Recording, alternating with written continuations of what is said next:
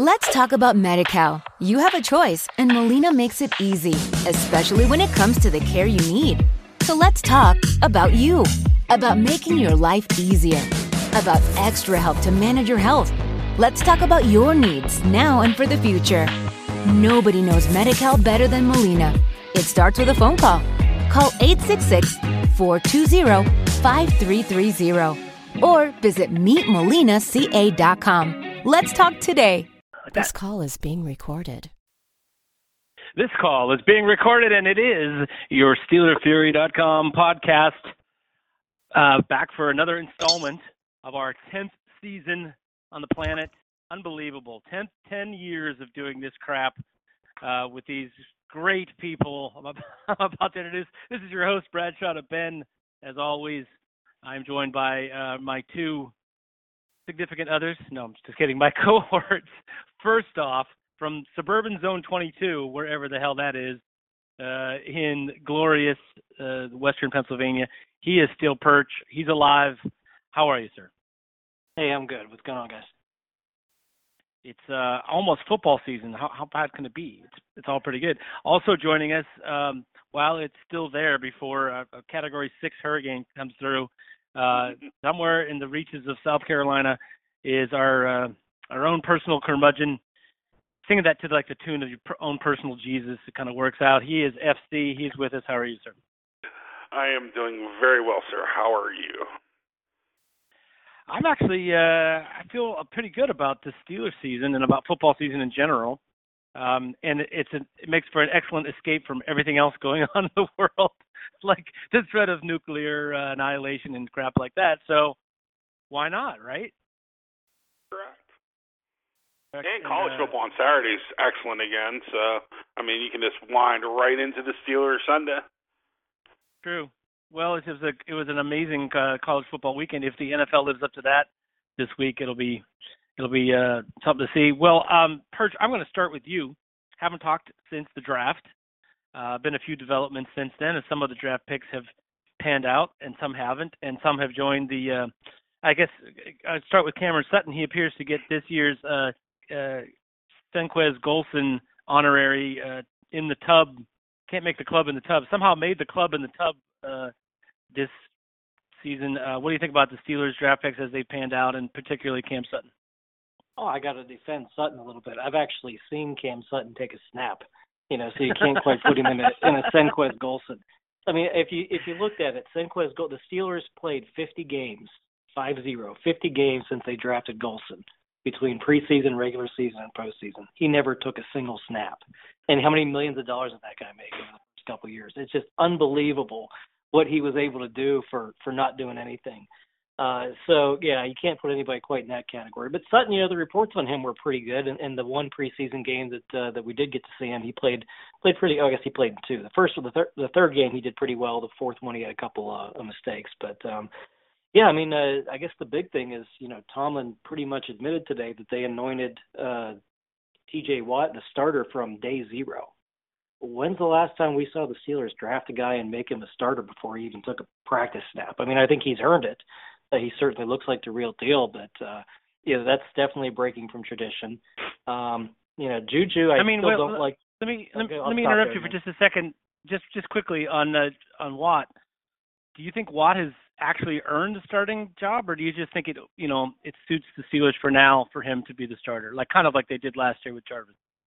I'll, I'll put it this way: I think he's played well enough and, and shown enough that um, he's not gonna. It's not gonna be too much for him. And let's face facts on Harrison. You know, he could still dominate, eh, like we saw him in the last preseason game. Basically, take two offensive linemen and carry him to the quarterback. Um, when when he's you know he's thirty, he's going to be forty years old this year. You know, if if we can hold him to 10, 10 or twelve you know snaps a game where he can just go back and pin his ears back and destroy somebody, that's the ideal use for him. And I think that uh, that Watt's coverage and, and his play in the run game and his ability to get after the quarterback and really his hustle. He's a smart guy and he but, he busts his butt. Uh, I think he's he's shown that he's up to the task of of being a starter. You know, did he beat out Harrison? No, but you know uh, he's there for his role and, and it allows Harrison to move into his. Yeah, I got you. Um, the, you uh, FC, I pick up with you, Juju. you know, for, you know, I don't know. It depends how you view injuries. It's like either you view the guy's a China doll, or you say, "Oh, he's tough. He toughs it out. Just had some bad luck with him." He did. He did look good on a few uh, snaps that he took, so there's some reason for optimism. He seems like a good fit. Oh, he's a very good fit. You know, uh, he's a he'll be a very good opposite. You know, player opposite of Antonio Brown if uh, we keep Martavis Bryant long term. Um, I mean, you can play Juju Smith, you know, at the flanker, at the split end, in the slot. So he's got, you know, wide receiver. He's flexible. You know, you don't have to line him up, you know, just on the outside or just in the slot. Um, he's physical. Um, he has good hands, despite, you know, uh, he didn't really show poor hands for the Steelers, but coming, that was one of the knocks is that uh, he dropped some balls in college. But um, I view him as you know, at at worst, a very solid number two wide receiver, and um, I think that he actually has some upside where he could be a one B, you know, opposite, you know, Antonio Brown, and be a quality quality player. I mean, he he's a very willing blocker, which doesn't seem very important until you realize that you know the Steelers threw something like 200 and some balls less than 10 yards last year. We're the we are the bubble screen, smoke screen, flanker screen team. You know, one of the you know we throw it as almost as often as New England. So you know that's an extension of the run game. So you you got to have wide receivers who are willing to block, and that's how you take those four yard catches and turn them into 15 and 20 yards at times. So I think he was a very good fit. He was a solid draft pick. Yeah, I mean, I, um, you're, you know, you're trying to get my blood pressure up already talking about how we led the league in these in bubble screens and zero screens and. We are.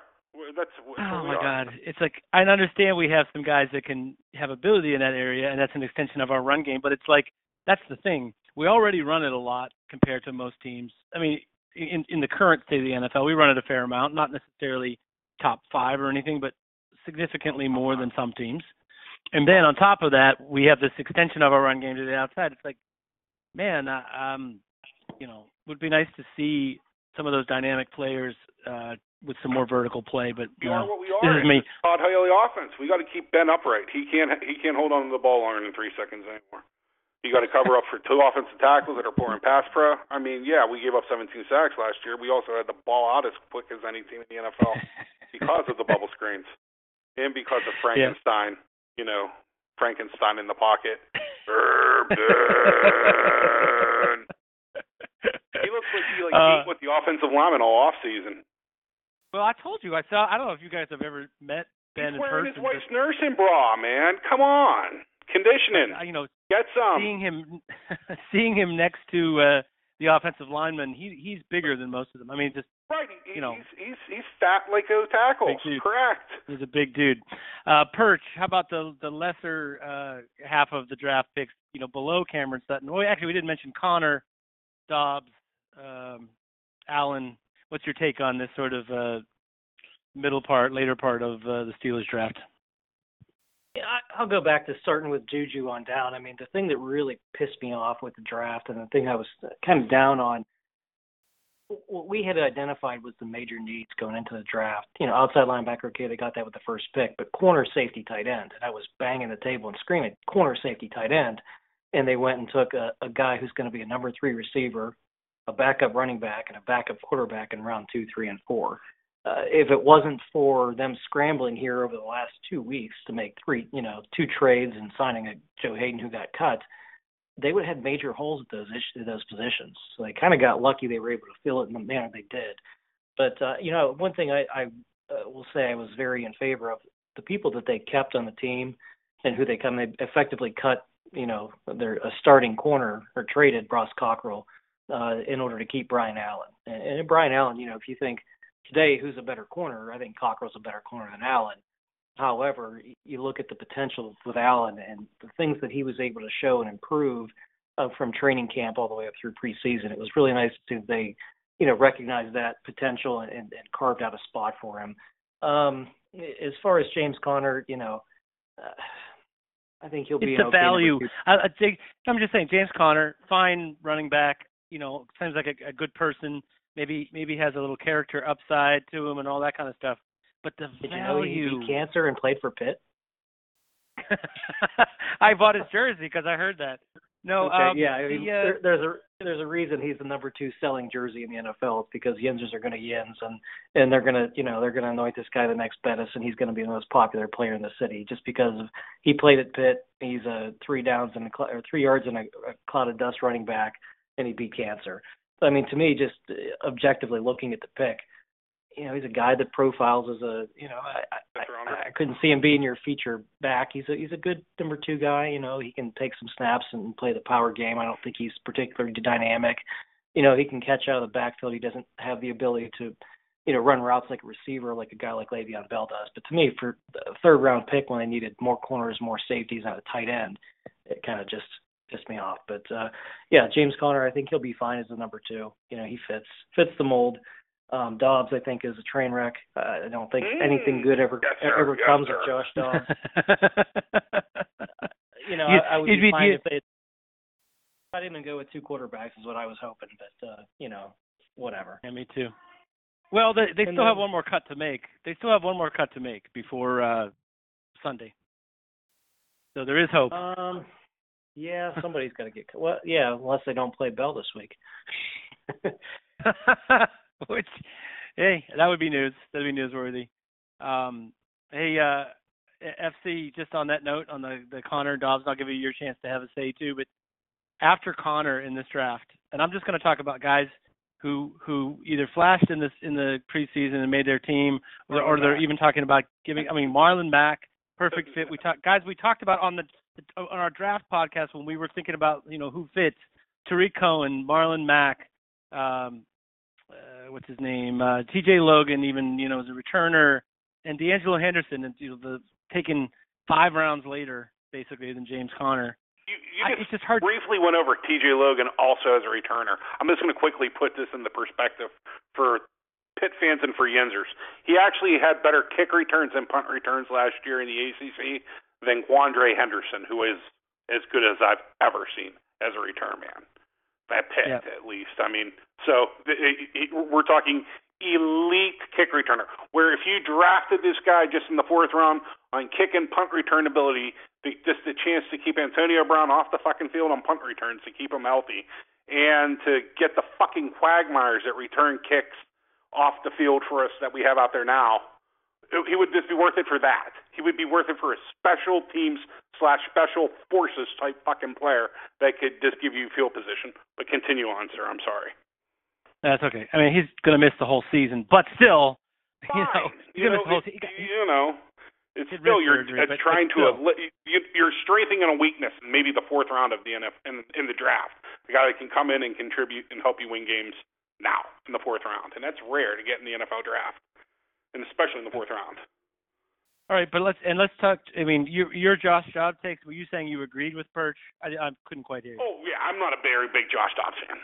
I'm, I'm if if you're not accurate at the college level, you're not going to be accurate at the pro level. I mean, there's hundreds of quarterbacks that that from Ryan Leaf to Jamarcus Russell, you can throw beautiful balls. You can have arm strength. You can have quick release. You can be whippy. If you're not accurate, you're not accurate. If you're not accurate, you can't play in the NFL. The end. He's not accurate.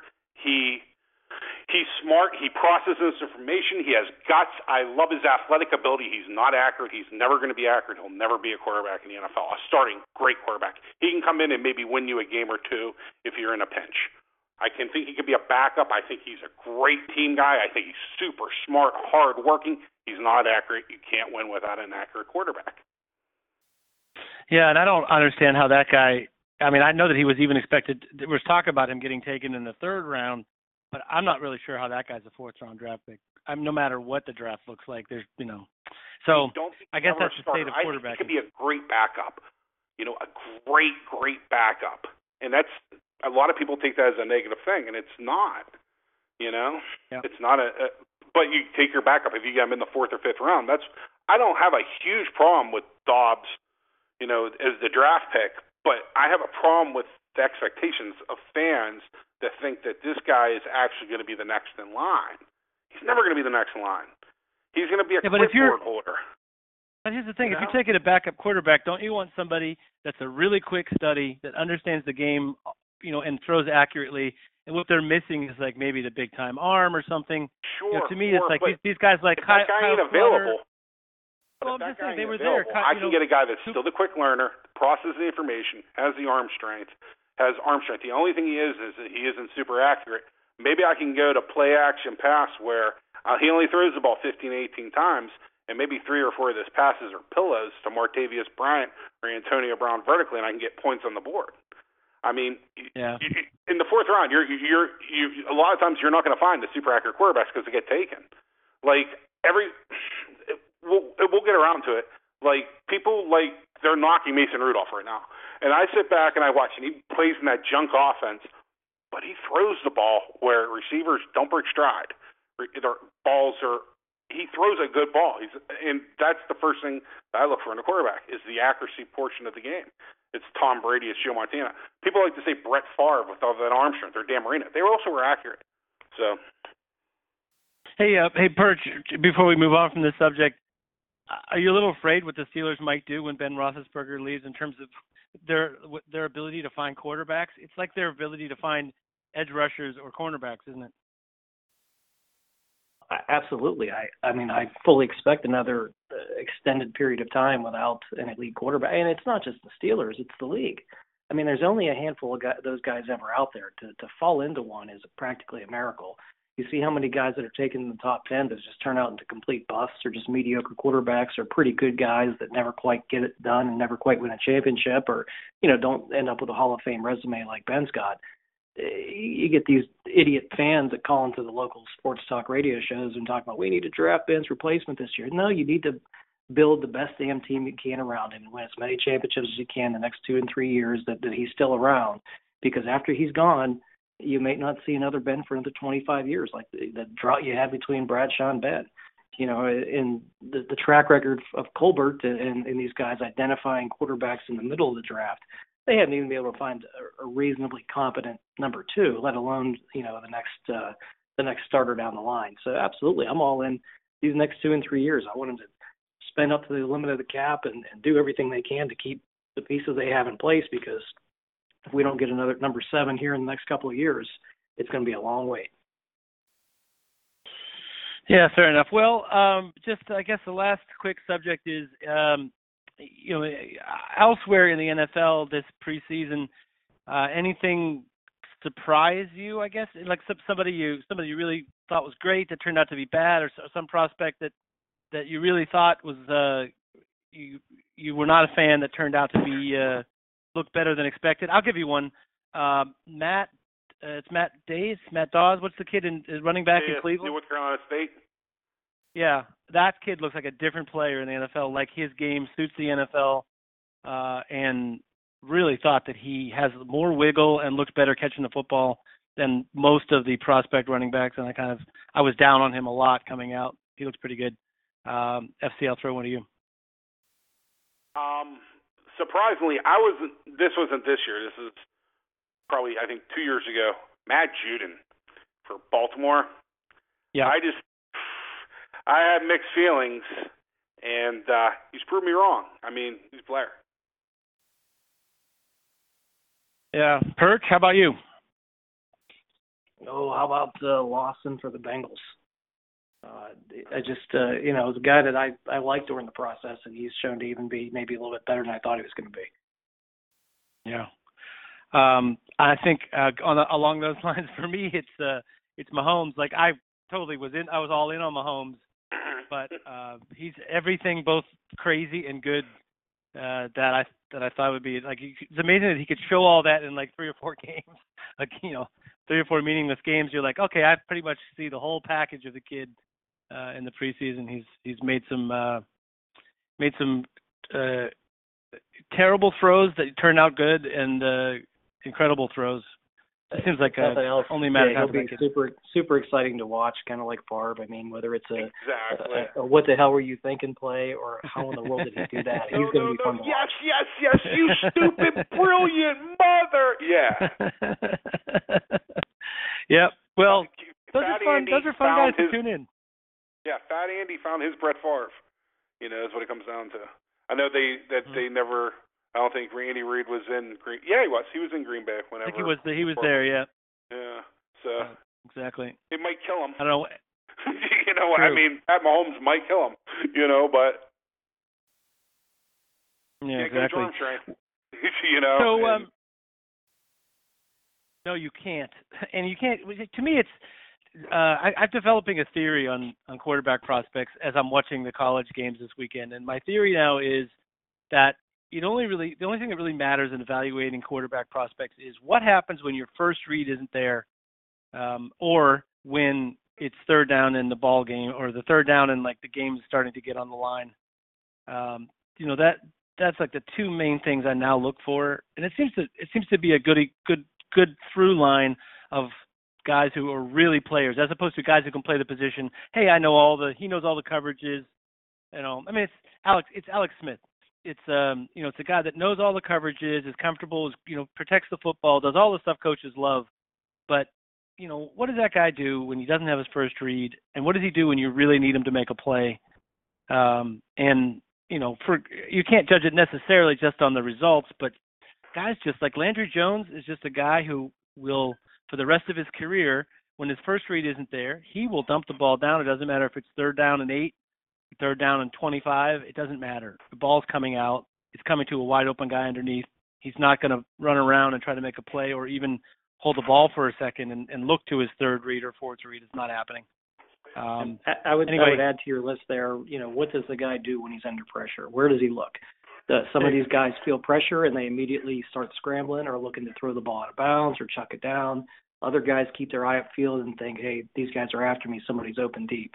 And that's just that's one of those things I look for when I watch these quarterbacks too. Is just what do they do when when things are breaking down around them? Where do their eyes go? And are they able to throw uh, and and stick with a throw if they know they're going to get nailed? Do they, you know, pussyfoot and, and fall into a ball uh, and, and lay on the ground, or they they, you know, lean through that throw and take that hit and then pop back up?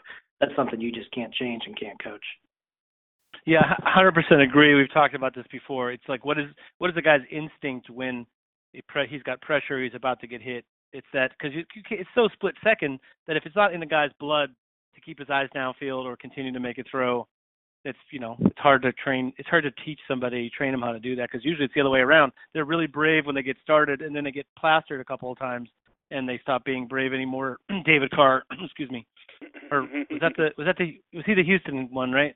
Yeah. That child. Those guys those david carr in particular was a guy that like had a lot of swagger and then he you know he got absolutely kicked out of him. swagger out of him. Yep. Absolutely. Anyway so um so perch uh, the, the positions that, that we all thought were kind of the weakest on the team. Oh, to uh, to uh, just you know talk about our weaknesses that we had, how we addressed them. Uh, our weaknesses at the draft, I think we'd all pretty much agree were uh, the secondary, both safeties and corner, uh, tight end, uh, and you know maybe see what was going to happen at the inside linebacker position and the backup quarterback. What were you saying? I, I just kind of threw safety in there. I mean, after the draft, they had done nothing Right. to address. They had what we felt two solid starters and basically JV, you know, practice squad material behind them.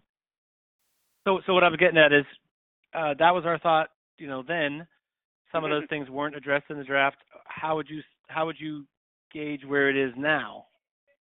Um, I'm, I'm, I'll start with UFC. We'll we'll throw it to Perch in a second because he uh, I just he's going to get the next the last word on it. But how do you feel like we've addressed addressed the uh, weaknesses that we had? I mean, it matters what you think of Joe Haden, matters what you think of Vance McDonald, matters what you think of J.J. Wilcox. Um, do I think they're a better team by of those players? Yeah. Or any of those players elite? Not really. I mean, we paid Joe Haden like he's elite. Um, but, you know, are we better today than we were in May and June? Absolutely. Um, do I believe that Vance McDonald could be a major weapon for this offense? Eh, I wouldn't be surprised if he hangs six or seven touchdowns, um, which makes him a weapon. Um, and J.J. Wilcox, I will admit, I'm a fan. I'm, I might be the lone big. I won't be surprised if he's hard to get out of a starting job in Pittsburgh. I mean, I know that everyone thinks that there's no chance he's going to start unless Mitchell's injured. We'll see about that. I think eventually he's going to take a job off of either Sean Davis or Mike Mitchell because of uh, their issues tackling, and that's it's an ongoing thing. If I, I think that Tomlin's had enough of the shitty tackling. I think they've worked on it. I think he's tried to coach it, and I think he's gonna. I think it's an, a point of emphasis for the team is going to be, you know, tackling, and that's it. Well, that's the thing that that cost Ross Cockrell his job. Really, I mean, he he he also started having some failings in coverage, but his coverage last year was decent. His tackling and you know his lack of aggression, getting involved in the run of the game and all that kind of stuff was was was a huge problem. And and I you know for even even if Haden is not the cover guy he once was, um, he's a he's a pretty aggressive uh, you know tackler and stuff like that. And as you said, Wilcox is a big upgrade, I think from either safety play. But um, as I, I, I said to you on the board, I don't know if you you know saw my response when not. you said that you thought that Davis was going to take Wilcox was going to take Davis's job. Is that well, you know, it's fair to keep in mind for Davis that A, he was a rookie, and B, he right. had a shoulder injury for almost the entire season, which kind of makes it hard to wrap up and tackle guys. Um, so season. That's that's oh, what I know. That's, I understand. I'm just saying it's hard to even get better at the job. You know, even if you know what you're supposed, you know, you're getting trained and you're supposed sure. to be improving. So I'm I'm going to wait and I'm going to wait and see what what happens. You may entirely be right about that, sure. particularly because the missed tackles have been a real problem uh last couple of years. But I love I love JJ Wilcox though. I could I'd be happy if he if uh he was good enough job? to unseat yeah. somebody. So I agree. Hey, uh Perch, do you think you know Cockrell's gone? Gay, is there a chance that William Gay's uh, about to catch the axe here? I mean, I guess there's, too much uncertainty at the safety position right now with injuries. It sounds like since he's the backup backup safety. No, he might hang in I, there, I but he was. Yeah, this is. Well, I just gonna say the main job he was supposed to have was was this dime, you know, linebacker safety thing, and and you definitely bring in Wilcox to do that. Sorry, go ahead. Well, no, I think William Gay is your veteran leader there in the secondary, and he can, you know, if Mike Hilton gets hurt, who the hell's your your slot corner? It's William Gay. You know, if one of the starters uh, corner get hurt, you know, maybe and the, the rookies aren't ready yet. Maybe William Gay steps in there. If one of your starters at safety go down, you've got William Gay. I just even in, in the dime, maybe he's your fourth corner. He's just he's smart. He can still play the zone well. He's I think this is his last year with the Steelers, but they're going to use him basically as uh, kind of a leader and, and a guy who can fill in any real position they needed to. So I think he's safe. I think you know Robert Golden was just awful on defense in preseason. He's I think he just stuck around for uh, special teams abilities and you know the up back on special teams and whatnot, things that he does. Um, so he might be the guy that gets the axe there, but I, I think Gay's probably safe. Um, you know, Wilk to me, I mean, looking at uh, you got Davis and Mitchell, and Mitchell seems to, you know, he he throws his body around so much, he always seems to be getting nicked up. He plays through it, but he's always playing, you know, comes off the field, hold, you know, dragging his shoulder every game. It seems like. Uh, looking at the backup safeties, I mean, they were guys that if they were cut, you know, if Robert Golden's cut tomorrow, nobody in the league's picking that guy and put him on the roster. You know, that, that's kind of what I thought of of our backup safety. So I love the signing of Wilcox. Uh, it just you you got a guy who's a, just a, a head seeker. He's a, he's a big hitter. He, he wraps wraps up tackles. Maybe not the greatest coverage guy in the world, but he's an NFL starting experienced guy. And to have him for your third safety, I think was just a huge acquisition. Um, so yeah, I that think was he's got good instincts. He seems like he has good instincts in coverage, even if he's not the He's a best. At former least he quarterback. anticipates a little bit. Yep. Oh, Yeah. yeah, yeah, absolutely. I mean, just He was actually a good can't- quarterback. As funny as that sounds. I mean, he was pretty good. I I'll put it. He really. I can't think of any defensive back in the NFL that hits harder. I really can't. I'm. I, I I sat and I thought about it last night. It's the NFL's kind of Kam Chancellor, maybe, but I mean, he really doesn't as much because he, he he's more of a smart player, and Earl Thomas is the one that's thrown his little 185 Yep. pound body around like a psychopath. But I mean, he's a good player. He was a real good get. Yeah. Uh, let's talk a little bit about the tight end situation. Uh, Perch, this. Uh, I mean, what do you? They said that uh, in the press conference today, Tomlin said that they're still trying to work out, um, you know, the num- like things like the number two tight end, who like who it's going to be, how much they're going to get used, and so on. So that to me is not exactly a big vote of confidence in, I guess Jesse James, right? I mean, because I would think that McDonald was brought here to start. Maybe I'm maybe I'm wrong about that. What do you think they're going to do with the tight ends? I, I, this is how I see it playing out. And before they signed Vance McDonald, we had the single worst tight end group in the NFL. And I'm not sure we're we're yep. anything better than number 25 right now. So yeah, that that's about all you could say about the position. But to me, I think what's going to happen is you know McDonald came in a week ago. I think he's battling Grimble for number two. I think as the season goes on and he gets practice reps in and he gets more comfortable, he'll be the one and James will be the two. I think it, they're not going to just bring him in and anoint him, as Tomlin would say, hey, here, you're the starter. I think Jesse James is going to start that game. And I think they may have even uh, alluded to that or maybe even announced it today. So I think uh, McDonald and Grimble are kind of fighting for who's number two this week. I would say by week four or five, McDonald's a starter and Jesse James is two, and that's what we see, you know, the back half of the year. Yeah, I guess I'll be I'll be a little surprised.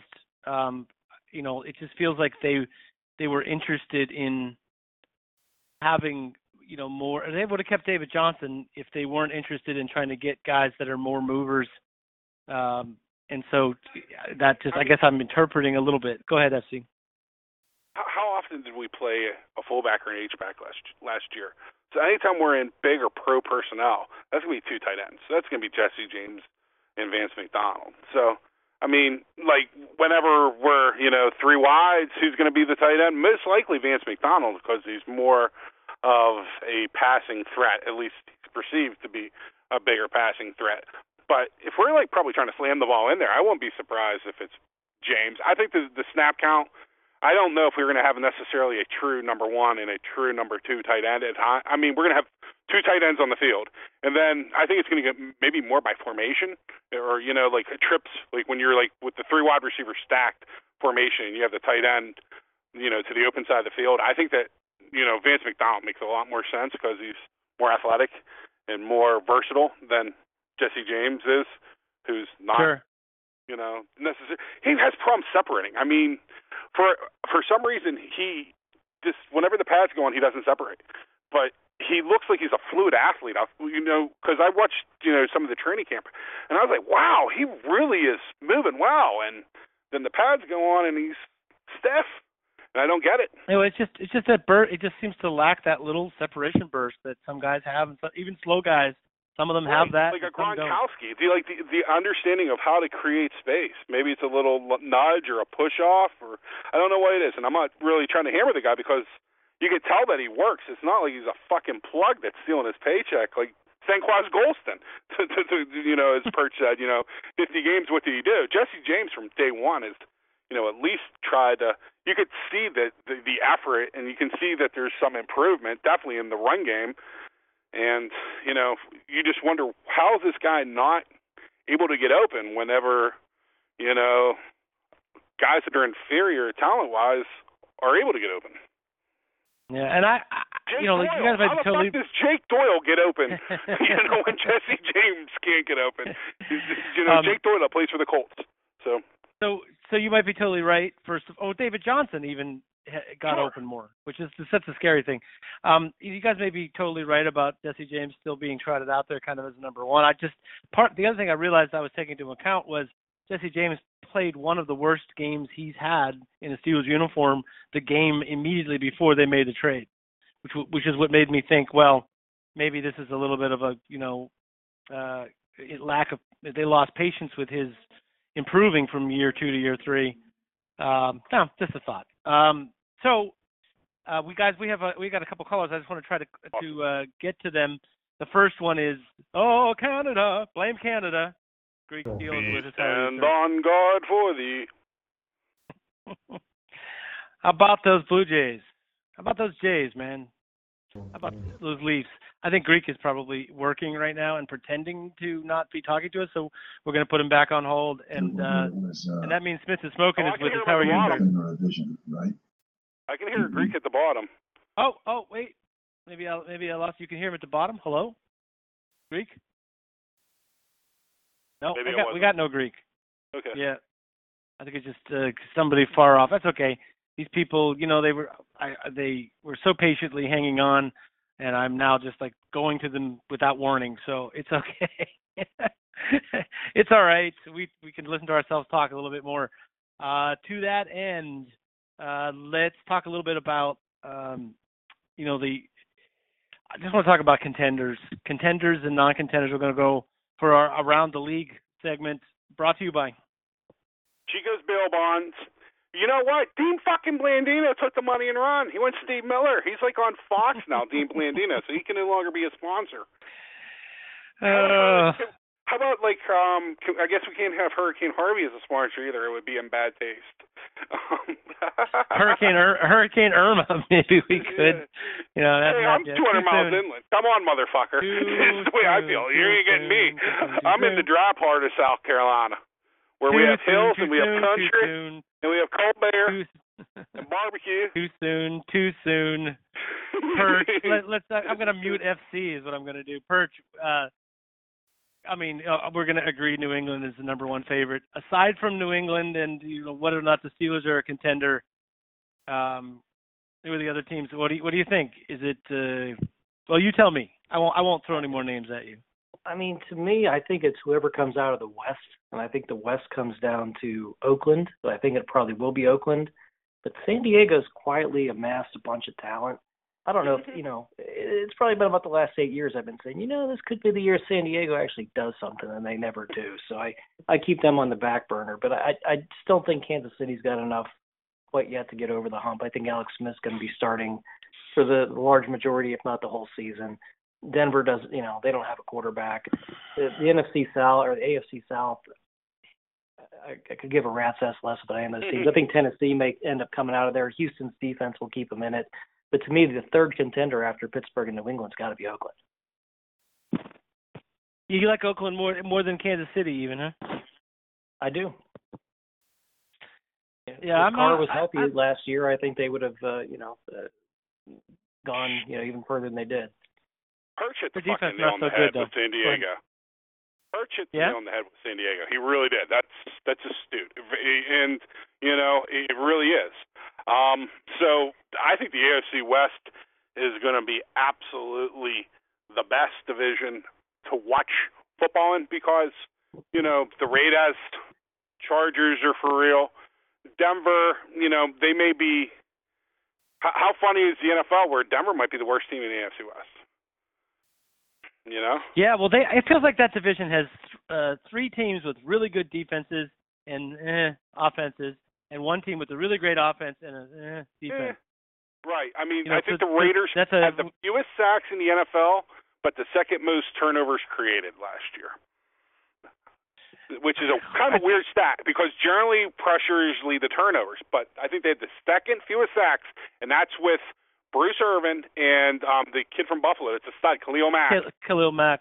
Yeah, Yeah, unbelievable. second fewest sacks in the NFL, and or and uh, the second uh, most uh, or the least amount of sacks in the NFL, and the the second most created turnovers.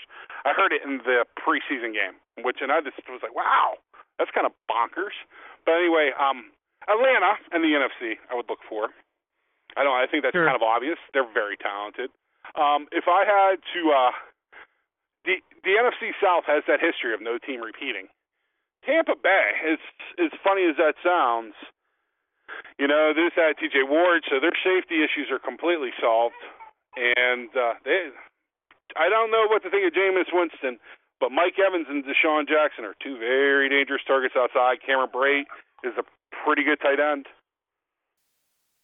Yeah, if I was going to pick a surprise team, I like Tampa Bay. I watched them a couple times in the preseason, and uh, they do seem like they're sort of it, it's come together a little bit for Winston and and Evan. Chris That, they Baker they have this connection. Earl McCoy inside is just ridiculous. Sean Spence coming, or not Sean Spence, uh, Spence uh, coming off the corner, and they got the kid that started at Ohio State, got busted for ecstasy, and then ended up at a different school. I can't remember his name. Do you remember his name? Perch, the Yeah, fine Spence. young lad that uh, started Yeah, off at. The, what's that? Spence, right? Yeah, Spence. Okay, I, then I did have the right. Noah Spence. There it is. So, I just remember I just remember that his in his draft profile picture he had a big E on the side of his helmet, which I thought was appropriate. yeah. You, you had me at ecstasy. Good ecstasy. Yeah. well, uh, you know, just let's let's talk a little bit about uh, just a couple of games. Uh, this, you know, on that along those lines, just with the people we think are contenders at this point. New England, Kansas City on Thursday. I mean, this is Kansas City being served up for the slaughter, right? No chance that they cover the nine. I don't think they're going to cover the nine, but is there a chance they could? Yeah, I mean, Dee Ford and Justin Houston coming off the edge could really make everyone's NFC season really, really, really good if uh, they happen to, you know, do the unthinkable. So, and obviously the unthinkable is to take Tom Brady out, but uh, Kansas City got a chance because they can rush the passer. Um, that offense is just so prone not to make mistakes. You know, it's you kind of think that if they would start Mahomes, they'd have a better chance of winning in the playoffs than if they started Alex Smith now, and they probably would finish with a better record with Alex Smith. You know what I mean? That kind of. Yes. So. Yes, um, I do. I think New England probably will win the game by ten points, so that would be no. Kansas City will not cover. Yeah, I know that uh, you know one of Kansas City's uh, starting corners is out. Uh, Steven Nelson, the kid you like, Perch. Right. That that to me is a you know rough for them. So it's one of those games. Peters. Bad. He's pretty good. Yeah. Uh, and uh, they got an extra safety or two. We could take one of them. Yeah. Um, Perch. Uh, let's see. Atlanta at Chicago. Atlanta's a seven-point favorite. Uh, I think Chicago. I'm not sure that they're a big winner this year, but I think they're better than people think they are. Um, I'd be I don't know if they've surprised to see announced- Chicago win more than three or four games. So I, I think Atlanta blow, blows. I'm surprised that line is so small. To be honest. but is is it who did they did Chicago announce that Glennon's the starter or not? Yeah, I they're not Um, gonna start Trubisky. So yeah, Glennon's gonna be the fucking starter, dude. Well, in that case, in that case, let's lay it all on Atlanta. Yeah, I think Atlanta's gonna smack them. I, Atlanta. Everyone talks about their offense. Um, their their defensive line is kind of filthy. you know what I mean? They're really, really athletic. I see a lot of Atlanta, and it's just like, how did that Grady Jarrett go in the fifth round? Is the first thing. The guy that had three sacks in last year's Super Bowl Yeah. is basically, you know, it's just like, wow, wow, he's good. Yep. And uh, Yep.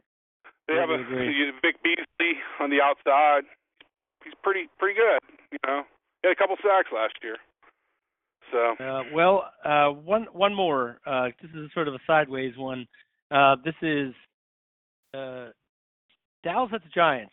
The Giants are the only team that gave Dallas. We didn't mention Dallas as a contender. Still figure like they, Elliott, they- what's going to happen? yeah, You I know, mean, I mean, I'm not being an asshole, but you know, if Right. you tell me Ezekiel Elliott, if, if it's six games and he doesn't, and he's out six games, I like Dak Prescott. I put it this way: Darren McFadden doesn't scare me at all. Sure. You know, sure. and I'm putting eight and nine in the box, and I, the and I'm coming after Dak. He's going to be making plays without no threat of the run game. So we shall see. Does anybody think Yeah. that six games is going to stick? Do you think that it's going to get? Let's say if they reduce it down to four, do you think he takes it, or do you think he actually? I- he says he's going to fight this in the courts and he the entire way. I, I think they're suing. And they're gonna, you know, if he gets suspended, he may get suspended next year. You know, Right. it sounds like they're just gonna drag this it thing off. out. Right? I don't know what a mess. get away with it. because you know the the the NFL at this point is like they're just not. It's there's too much at stake for them if they let themselves be ruled by a regular court's ruling. You know, because once they open it up to that, then like every decision they make, because they do so much arbitrary crap, everything's going to go to court then. So I can understand. bargaining in pro sports. Yeah, it could happen. Um, and maybe I mean I assume that's a bad thing, but maybe It not. is. It actually is. I think it is. As funny as that right. sounds, because I'm actually anti-company. I wish the players got more.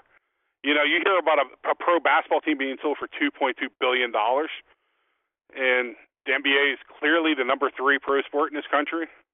2.2 billion dollars for the Houston Rockets, and I'm not even gonna make no Yeah. fucking sick joke. I mean, 2.2 billion dollars. yep. What are the New York All right, Yankees well- worth? What are the Montreal Canadiens worth? What are the Boston Celtics worth? Where are the Dallas Cowboys or Pittsburgh Steelers worth?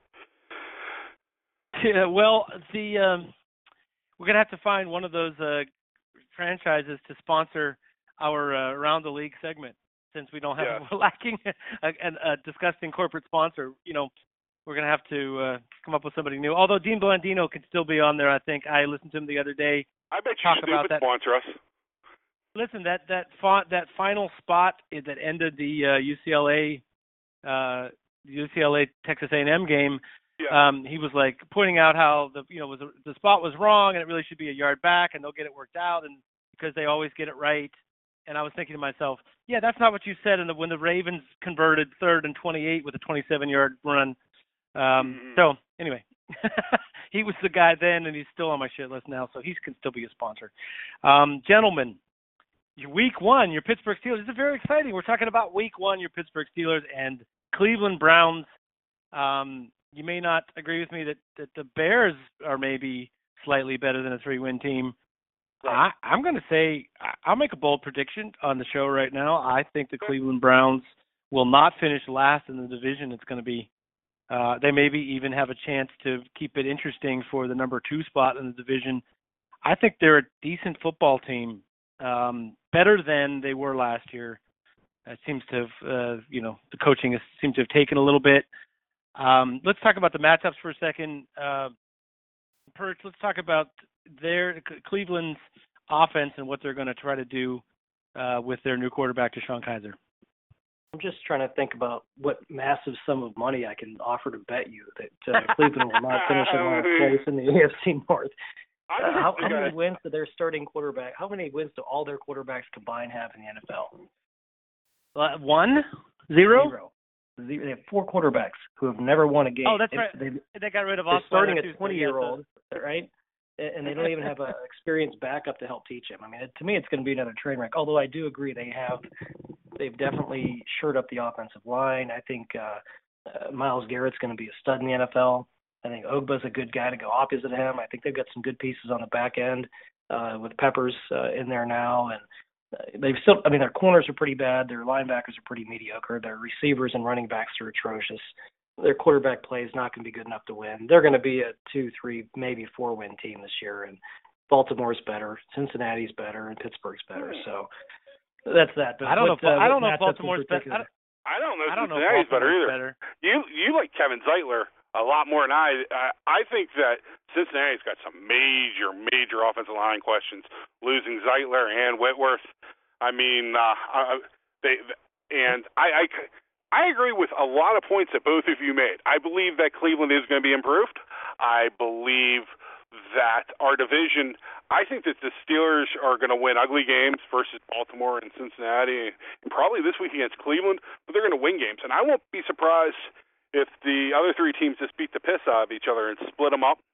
I could see, you know, the the, the Steelers winning 12 games, 11, 12 games. And I could see the the second and third and fourth place team maybe, you know, with eight, seven, and six type wins. and I know I'm- six, yeah, that's six is a lot for Cleveland, and I and, and Perch, you, you said four, so me going to six isn't that out of the realm of possibilities. Um, I do uh, completely agree with every defender you named for the Browns being uh, improved, and I do agree their cornerbacks are kind of shitty and their wide receivers are shitty. Isaiah Crowell in a horrible back. I would love to have him behind Bell. I'll put it that way. Um, but he is not a true number one. I, I would I would say that he, he's like the other guy, but he's a good But other they, guy. but they have a committee. They have a committee. That's what I'm saying. They have they have like three guys that can trot at you who aren't bad, and behind that offensive line, they'll be all right. The right. quarterback play will be better than last year, even though last year's Sure. quarterback, even though you know kid hasn't won a single game they're and he's a rookie. Kizer. I, I mean, they're going to have to try to protect Kizer to a point. You know, uh, Hue Jackson's a pretty decent coach. I think Cleveland actually is looking up. And I mean Cincinnati, you know, I I look and I see that they did great jobs. I love Joe Mixon. I mean, as a player, I'm not going to say anything about his character, and I love a lot of stuff. But then I look and I'm like, wow, two new offensive tackles and a new guard, and I like Andy Dalton, but you know, Not that much. so so getting back the to the original Rifle might be question- running for his life a lot more than he's used to. So get, getting back to the original question, Perch, um, you you agree that uh, with FC that uh, Cleveland will kind of protect their quarterback this week. What do you what do you expect the Browns to try to do to the Steelers? Uh, my question is, how the hell do they protect their quarterback? I mean, uh, they could try and run Isaiah Crowell into the Steelers. Mm-hmm. If the Steelers stop the run, they're fucked. I mean, Mhm. Corey Coleman, and I actually like Corey Coleman. He's not, you know, going to be a game breaker. He's not going to break the game open. Kenny Britt's uh, cast off, and, and basically the other starter. Are we afraid of Sammy Coates? I mean, unless Njoku is is up to speed and, and tears up the middle of our defense, that's the only guy I'd even have some some level of concern about in that entire offense. I think If you Njoku is run- too talented. I think Njoku is too talented uh, a tight end to rip up the middle of our defense. We only let uh, tight ends who suck do that to us. Sorry, go ahead, Perch. I, yeah, I just I'm sorry. Go ahead. I mean, looking at that and trying to think from an offensive coordinator standpoint, what the hell do you do with that offense? I mean, they've kind of built it around the offensive line, but they don't have a real feature back. And the Steelers, you know, are still pretty stout against the run. If they're if they're putting a rookie quarterback in, in third and long with the cast of characters they have at receiver, you know, good luck. I I just I, I don't see how they try and keep him safe, other than run, run, run, and hope their defense can keep the game close. You know, hope for a, a the hurricane to get here a little quicker and, and the game to be played in, in driving rainstorm. Other than that, they have no chance. My biggest fear Yeah, I with them would would they they could get the run game successfully going with that new offensive line. The Steelers, you know, have showed some issues with some tackling and run fits, especially in, in this preseason. That may all change come week one, and I kind of expect it does.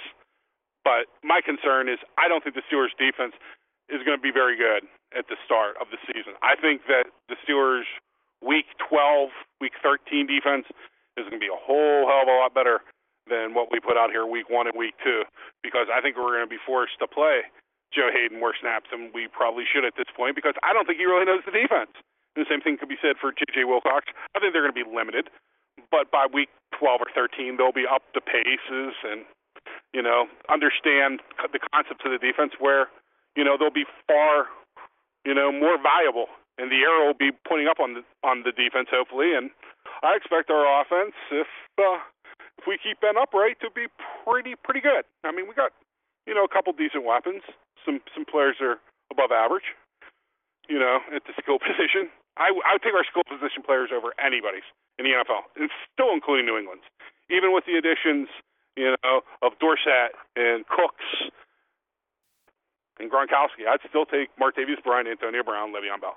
I'll take my th- I'll take my three guys, you know, and I like Juju Smith Schuster, and I think those tight ends might be getting some pillows thrown to them, you know, where they may be wide open because teams are more concerned about, you know, Le'Veon Bell and Antonio Brown and Martavis Bryant. Who are you Sure. going to double? Who gets doubled? Yeah, they have. I think they have bigger problems on the outside than in the middle. Unusually, a lot of NFL teams are going to, you know, uh, have more success against the Steelers outside and leave that middle open. But you know, a guy like Jamie Collins helps them a lot. I think in terms of what they're what they do, um, in terms of that, you know, the running backs and tight ends. They have they have somebody there that can match up with a lot of people. Sure, Um, absolutely. but- but, how many? but I'm but a- how many? How many teams have an NFL or linebackers like a Jimmy Collins? I mean, few. he's Huge. really he's really good in coverage. I mean, Hicks from Philadelphia is really good in coverage. Brian Cushing, whenever he's healthy, is shockingly very good in coverage. There ain't many. Luke Kuechly is not very good in coverage. No. Anybody that doubts that, you can watch Vince McDonald run by his ass. You know. Yeah. Well, um, I mean, I guess you know, I guess I'm just a little bit concerned. I mean, I, we're always fairly optimistic on the show. I guess that's an understatement. Sure. Um, oh, I think the but- Steelers are going to win. but- but tell this: the, the I Steelers are going to win pretty this Sunday. It's I mean- going to be ugly. The Steelers are going to give up Well- way more points than you guys are expecting. I'm, I'm just trying to. I'm being nice at this point. I, when we would, when we throw out a score, you guys are going to be like, "You're on fucking crack." I have absolutely no faith in this defense at this point. Yeah, see, I'm. I, it's just I, I'm a little bit more concerned actually about uh, Cleveland's front. You know, with with not just Myles Garrett, but the other guys. Like if you if you commit to you know Danny, losing all Danny your focus Shelton is absolutely killed that defense in my mind. You Yeah. you you need that two gapper. You you got to be able to seal the A gaps. They're not going to be able to keep Jamie Collins clean, and I think the Steelers are going to really run the ball at will. You know, I like you. I like you, Myles Garrett rushing the passer, and I like Ugabo. Love them both rushing the passer. but I don't like them getting turned by Alejandro Villanueva and Marcus Gilbert and having to run through seal blocks. It's not going to happen. Alejandro yeah. Villanueva is a lot of man. Perch. A whole lot of man. He, he, FC's all fired up, by the way. He, he's taking all your airtime, man. What, what, what? Why don't you weigh on this uh, in terms of the Steelers' defense being able to stop Cleveland, or Cleveland's Cleveland's front being able to slow down the Steelers' offense? All right, it's a rookie quarterback. I mean, come on, guys. It's a rookie quarterback. His first game. The Steelers are going to confuse him. You know, he, he and that's kind of the knock on him too. Is is some bigger games and some tight situations uh, for all the physical tools that uh, DeShone Kizer has.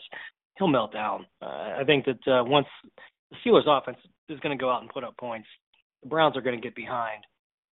It's going to come on to Kizer, and, and the Steelers are going to show them a bunch of different looks. And I, I think the game gets ugly in the second half once the Steelers build that lead. Now, I mean, who knows what happens in the first quarter? Uh, you know, uh, emotions and momentum of the first game of the season, and then being at home, and maybe they get an early score and keep it interesting. But I, I think that uh, as that game wears on, it's going to get ugly, and the Steelers are just going to overwhelm them on both sides of the ball. Yeah, easy enough to believe. I just. Uh like you said, you hit you know you hit what sort of my one one of my worry points on the head. It's a home game for them. Cleveland still has hope. I mean, I I do think they're you know, all this talk about I'm giving them about you know maybe not finishing last in the division. I think they're going to be better in the second half of the season than they are right now. Um, but that first game, there's something about it. Even even in seasons where teams were really good, they have lost that first game of the season. Even when teams are really bad, they look unbeatable in week one it's a weird week. It's a very tough week to not only predict winners but to predict the score. It like, I, like FC said, it won't surprise me if this is a close game for a while. I don't think I'm going to panic if that happens. I guess. Um, why, why don't you give me a score, uh, Perch, to lay on that blowout that you just predicted? Well, this is a Steelers blowout we're talking about, so I'm going to go 26-13. he used to call the Steelers blowout 20, 23, uh, 23-16 or 23-9. That's the Steelers blowout. Uh, FC, what about you? I actually think the Steelers offense is going to score points. Um, I just think the defense is going to allow more than a lot of people think. So I'm going to go with a nice score of 38 to 24. Yeah, that's not far from where I'm at. I, I I had him right about in that range. I just dropped it down a little bit on both sides because of the Steelers' fascination with running the ball and chewing clock. I'll call it 31-16 Steelers. Um, but you know, like I said, I, it wouldn't surprise me if a game is a, you know, 13-10 or or uh, you know 14-10 or something like that early in the game. Um, just feels like, you know, Cleveland's going to come out with a pizzazz. Steelers offense is going to take a little while to get going because they got new guys and they barely played together in the preseason and all that business. Uh, or maybe they just, you know, Le'Veon Bell runs for 80 yards on the first drive and you're just like, okay, he's back. Uh, could be either. Um, Perch, I'll give you the first final word. Well, I think this whole season and my whole final word for this season is going to center around one thing, and that's beating Tom Brady and the New England Patriots. It's got to happen sooner or later. Otherwise, this decade is going to be frustrating to remember with uh, as many good looks as the Steelers have had in the Super Bowl and, and how many times New England's kind of stolen the thunder. But uh, my my whole thing for this season is just beat Brady in the playoffs, win the seventh Super Bowl, and, and send him into retirement. So that's all I'm looking forward to. This is game one of 19 on the path to winning the Super Bowl and and hopefully breaking Brady's leg along the way. FC. Um, I think the Steelers' offense is going to carry the team for the beginning of the year. The defense is going to be very slow to catch up. Um, they have talent, but some of that talent is not uh, technically sound. If the Steelers want to beat Tom Brady, and uh, I think that you're going to have to improve in two areas. You got to be less predictable on both sides of the ball, and you got to be fundamentally more sound, meaning you got to block better, you got to tackle better, especially tackle better. And uh, you know, enjoy the ride. You know, it's going to be a long year of ups and downs. And I think mostly ups. You don't know how. You don't have to. You don't even know how many more games with Ben Roethlisberger you have a quarterback. So if that doesn't I make imagine, you favorite, I, I think know, the number is going to be 38 personally. re- uh, regular season and playoff. That's my guess, but what do I know? Yeah, I, let's hope you're right. Listen, from both of you, your lips to God's ear, like you hit, you guys. I couldn't agree more with what any of you just said. Uh, I will add to that um, something the the cheerleaders used to do in eighth grade, right? Be aggressive. Be be aggressive. that to me is the you know the missing piece of what you said. You know, be less predictable, but make your mistakes going forward uh, instead of being passive. Like like um my band director used to say in high school band, Dean Streeter, the late Dean Streeter, Bethel Park High School, genius uh, band director and and a big influence on uh, not only my life but a lot of people's lives. Had a lot of great you know truisms, things you teaching, learning moments, kind of things. Uh, and one of the great ones was um, if you're gonna make a mistake, make it loud. You know. And it's like that's that's what I would like to see in the early part of the season. They have a relatively easy schedule to start with. Now's the time to play balls out and see what happens see if the offense really needs to protect the defense, see if the defense really needs to lay back and avoid the big play, or if you know they can try to go after teams and uh, you know and, and put them away early, knock them out early in some of these games. Just feels like um, this is this is the time. They have some players to do it. Totally looking forward to it, gentlemen. Off to a good start. Let's hope we uh, can speak next week after a giant Pittsburgh Steelers victory uh, against the Cleveland Browns in Week One. Uh, on behalf of SteelPerch and FC, thank you guys for being with me. I'm your host, Bradshaw2Ben, aka Wil Masisak. You can uh, see us at SteelerFury.com. You can also uh, check out about the show at SteelerFuryPodcast.com. But hey, very important, uh, if you can do something for us this year, if you can leave us a positive review at either iTunes or SoundCloud um, something where it can sort of raise our profile. That helps a lot. Gets more people to be able to hear the show and find out about us. And um, we may someday be able to please um, Mrs. B2B uh, about the amount of time I spend and the relative lack of income stream uh, that comes along with doing the show. So uh, at any rate, we may get a sponsor someday if we can swing that. So uh, if you guys know any, uh, you know, greasy corporate cash or lose bail bonds, Snoop. Snoop will do exactly. It. Hey, Snoop, if you're listening, you know yeah. how to reach us. Gentlemen, fine show. Talk to you next week. Uh, go get them. Go Steelers. Yep.